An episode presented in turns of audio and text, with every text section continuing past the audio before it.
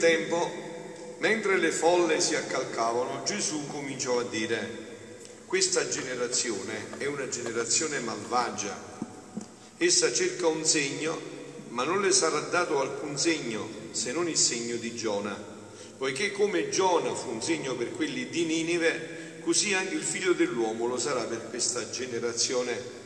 Nel giorno del giudizio la regina del sud si alzerà contro gli uomini di questa generazione e li condannerà, perché ella venne dagli estremi confini della terra per ascoltare la sapienza di Salomone. Ed ecco qui è uno più grande di Salomone.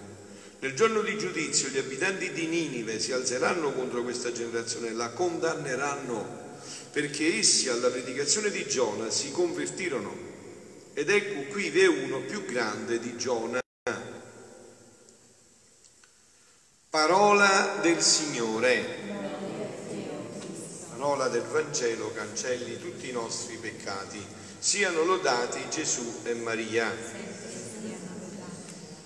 Carissimi, il Vangelo di questa sera, la parola, è, ha come chiave di, di interpretazione più profonda, questa parola segno, cercare i segni, no? La generazione di cui parla Gesù non è semplicemente la generazione a lui contemporanea, questa di Ninive, ma è qua per noi stasera, è anche la nostra,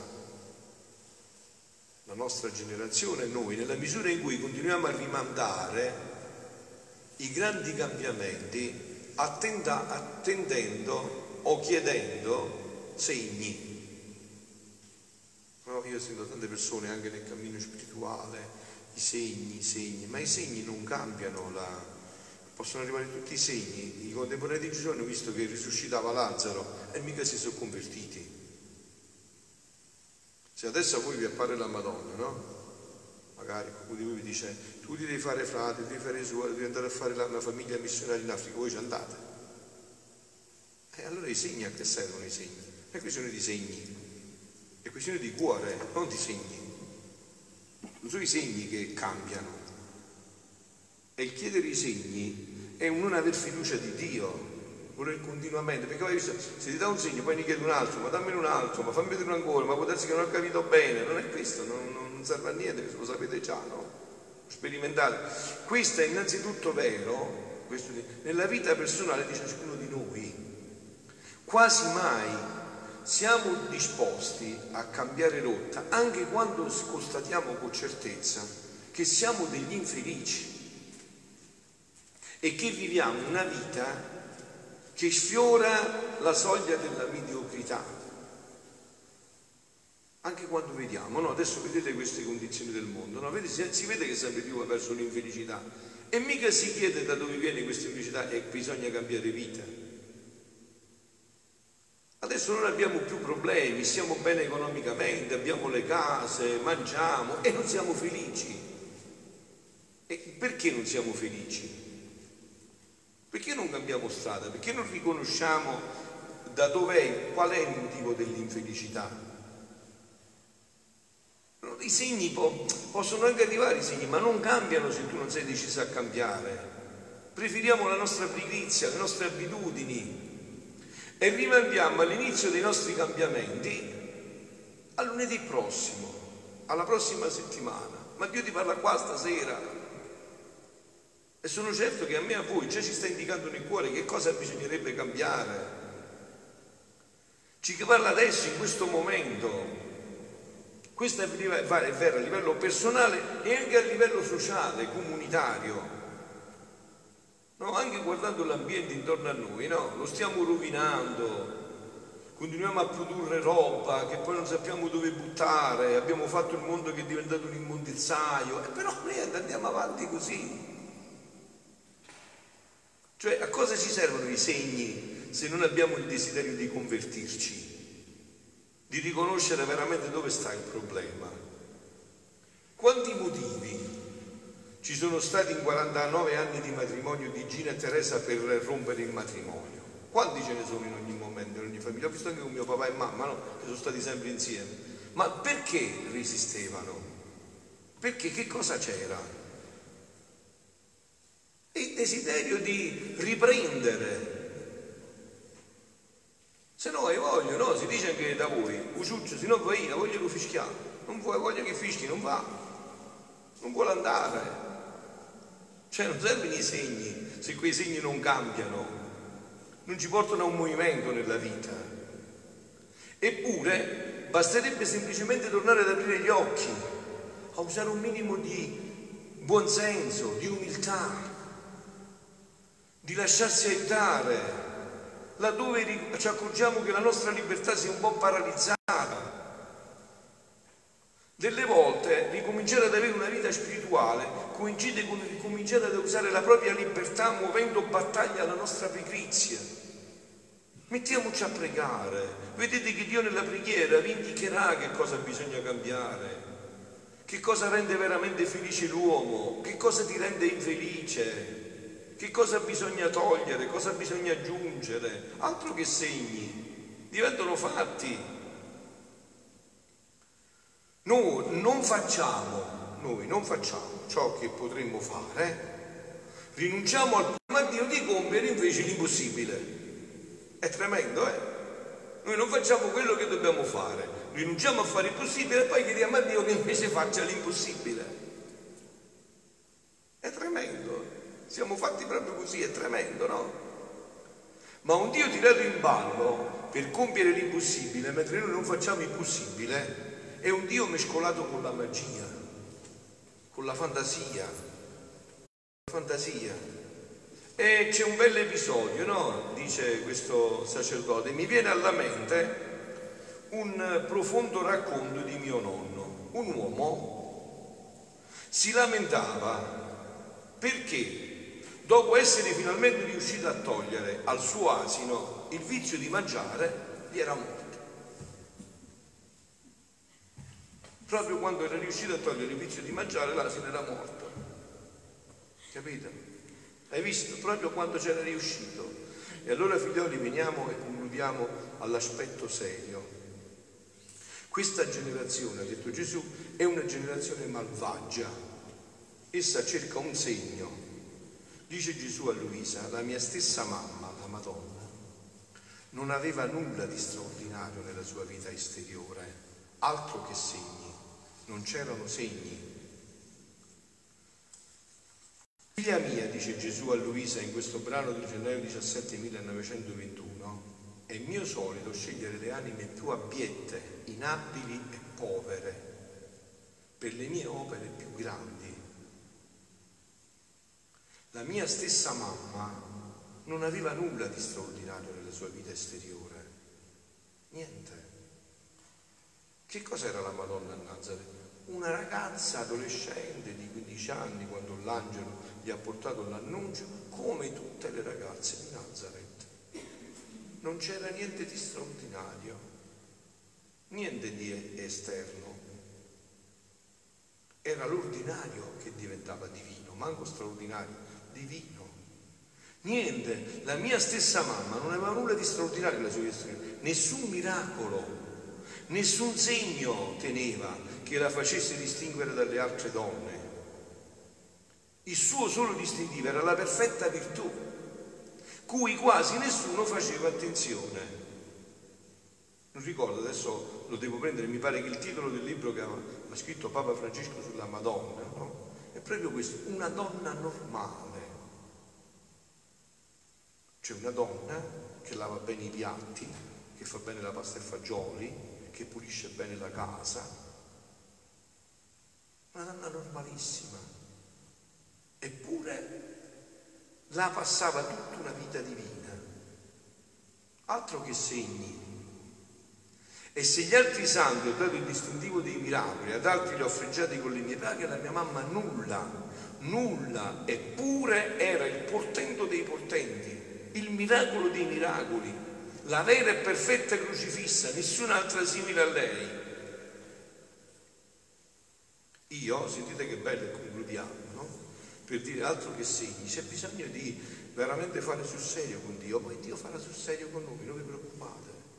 Dio non è un'idea, non è un'illusione, Dio agisce nella vita, nei fatti, se noi glielo permettiamo. Io, dice Gesù, sono solito fare come un padrone che tiene due servitori. Uno sembra gigante, erculeo, abile a tutto, l'altro piccolo, basso, inabile, sembra che non sa fare nulla, nessun servizio importante. Il padrone se lo tiene e più per carità e anche per giocare un po' con lui, per farsene gioco. Ora, dovendo mandare un milione, un miliardo a un paese, che fa? Chiama il piccolo, l'inabile, e affida la grande somma. Magari gliela mette in una busta di plastica, quella dell'immondizia, no? I soldi, dice la dà più debole. E manda il miliardo ad un altro paese chiama il piccolo, l'inabile e affida la gomma e dice fra sé, se l'affido al gigante, quello grande, tutti gli faranno attenzione. I ladri lo assaliranno, lo possono derubare, se la sua forza erculea si difenderà può restare ferito. So che lui è bravo, ma voglio risparmiarlo, non voglio esporlo ad evidente pericolo. Invece questo piccolo, sapendolo inabile, nessuno gli farà attenzione, Nessuno potrà pensare che io possa affidargli una somma così importante, sano e salvo ritornerà. Quante anime secondo voi noi incontreremo in paradiso che sono state sante mamme di famiglia, santi papà di famiglia, che si sono rotti il filetto della schiena a lavorare, a soffrire, a offrire, a piangere e che dopo non li vedremo neanche col cannocchiale, tanto che sono andati in posto alto davanti a Dio ma nessuno se ne accorgeva di niente. Eh, appunto, Dio sa, il povero inabile si meraviglia che il padrone si fidi di lui, mentre poteva servirsi del gigante. E tutto tremante, umile, va a deporre la grande somma, senza che nessuno si sia degnato di guardarlo. E sano e salvo ritorna al suo padrone, più tremante e umile di prima. Così faccio io, dice Gesù, quanto più grande l'opera che voglio fare, tanto più scelgo anime abbiette, povere, ignoranti, senza nessuna esteriorità che le additi. Perciò niente scoraggiamento, figlioli, se voi volete rispondere a Dio, Dio può fare cose straordinarissime, meravigliose, con il più semplice che vuole. Anzi, là proprio si vede la grandezza di Dio, no? Come si vede la bravura di un medico? Quando un medico è bravo, veramente, no? Quando c'è un caso disperato, e lo salva. Dice, mamma mia, come bravo questo dottore, eh? questo doveva morire, l'ha salvato. Cioè dove si vede la bravura del medico? E tu non puoi attribuire niente all'ammalato, devi dare tutta l'attribuzione, da tutto quello che viene attribuito al dottore, al medico che l'ha guarito. E così è qua, così faccio io, quanto più grande è l'opera che voglio fare, tanto più cerco anime abbiette, poveri, ignoranti, senza nessuna esserità che le additi. Il suo stato abietto servirà come sicura custode dell'opera mia, i ladri della propria stima, dell'amor proprio, non le faranno attenzione conoscendo la sua inabilità e lei, umile e tremante, disimpegnerà l'ufficio da me affidato conoscendo che non essa, ma io, Gesù, ho fatto tutto in lei. Non essa, ma io ho fatto tutto in lei. Quindi perciò è falso quando noi diciamo ma io non so fare niente e appunto fai fare a Dio essere sulla strada giusta, fai fare tutto a Dio. E dopo dici che Dio ha fatto tutto, che tu non eri capace di fare questo. Assolutamente. Che Dio ha fatto tutto in te. Che Dio è venuto a vivere dentro di te. Però tu mettiti in condizioni che Dio possa vivere dentro di te per poter fare questo. E concludo con la prima parte di questo brano che non vi ho letto, ve lo leggo solamente per voi figli della Divina che vengono qua per ascoltare e poi anche per quelli che ascoltano questo annuncio della Divina Volontà, no? Dice nella prima parte Gesù, guardavo, eh, ma chi può dire tutto ciò che capivo, dice Luisa, e facevo in tanti fiat che vedevo in tutta la creazione cosparsa, andrei troppo per le lunghe, perciò faccio punto onde il mio dolce Gesù mi ha preso le mani nelle sue stringendole forte e mi ha detto, figlia mia, il fiat è tutto pieno di vita, anzi è la stessa vita. E perciò dentro il fiat escono tutte le vite e tutte le cose. Dal mio fiat uscì la creazione, perciò in ogni cosa creata si vede l'impronta del fiat. Dal fiat mi, della cara mamma, detto nel mio volere, che ebbe la stessa potenza del fiat creatore, pensate un po', fiat mi, della Madonna con la stessa potenza del fiat creatore, uscì la redenzione. Sicché non c'è cosa della redenzione che non contenga l'impronta del fiat mio e della mia mamma. Anche la mia stessa umanità, i miei passi, le opere, le parole erano suggellate dal fiat mio di lei, le mie pene, le piaghe, le spine, la croce, il mio sangue, dal suo fiat mio ne teneva l'impronta, perché le cose portano l'impronta dell'origine dove sono uscite, dove sono uscite. E eh, la generazione, e concludo con eh, il salto per dirvi l'ultimo passaggio, o potenza del fiat, lui sorge in un istante, ora voglio dirti perché ho chiesto il tuo fiat. Cioè fiat significa sì, eccomi qua, e stasera lo chiedo anche a me e a te, altro che segni. Se noi pronunciamo questo fiat, Dio fa tutto lui dentro di noi. Il tuo volere, la mia preghiera insegnata, il fiat voluntas tua, sicut in cielo ed in terra sia fatta la tua volontà, qua in terra come si fa in cielo, questa preghiera me la ricordo del Padre, questa preghiera di tanti secoli, di tante generazioni, voglio che abbia il suo esaudimento e compimento altro che segni, questo è il segno, che realizziamo questo. Ecco perciò volevo un altro sì nel mio volere, un altro fiat contenente la potenza creatrice. Voglio il fiat che sorge ad ogni istante. E adesso Gesù che cosa sta aspettando e concludo per realizzare tutto questo? È il nostro fiat. Poi fa tutto lui. Avete sentito che ha detto come del servo in arte? Alla fine vai là e dici Gesù, hai fatto tutto tu ne sono certo. Io non ero capace minimamente neanche di pensarle queste cose, tantomeno di farle. Ma già che ho lasciato spazio a te, ecco l'importanza e la grandezza della preghiera, dell'Eucaristia. Noi tra poco ci mangiamo Dio, lo mettiamo nello stomaco. Ho detto tante volte, dove abbiamo messo la pasta asciutta. Il suo corpo si impasta dentro il nostro corpo, il suo sangue si mischia dentro il nostro sangue. Non è un gioco questo, non è un'idea. E perché viene? Perché possa fare tutto lui in noi. E noi possiamo dire un giorno, Signore, sono certo che hai fatto tutto tu, perché non ero capacissimo manco di pensarlo quello che è avvenuto nella mia vita. E quindi questo che viene, una preghiera di lode, di ringraziamento, di adorazione di Signore, ti ringrazio, ti benedico, perché certo assolutamente che hai fatto tutto tu in me. Siano lodati Gesù e Maria.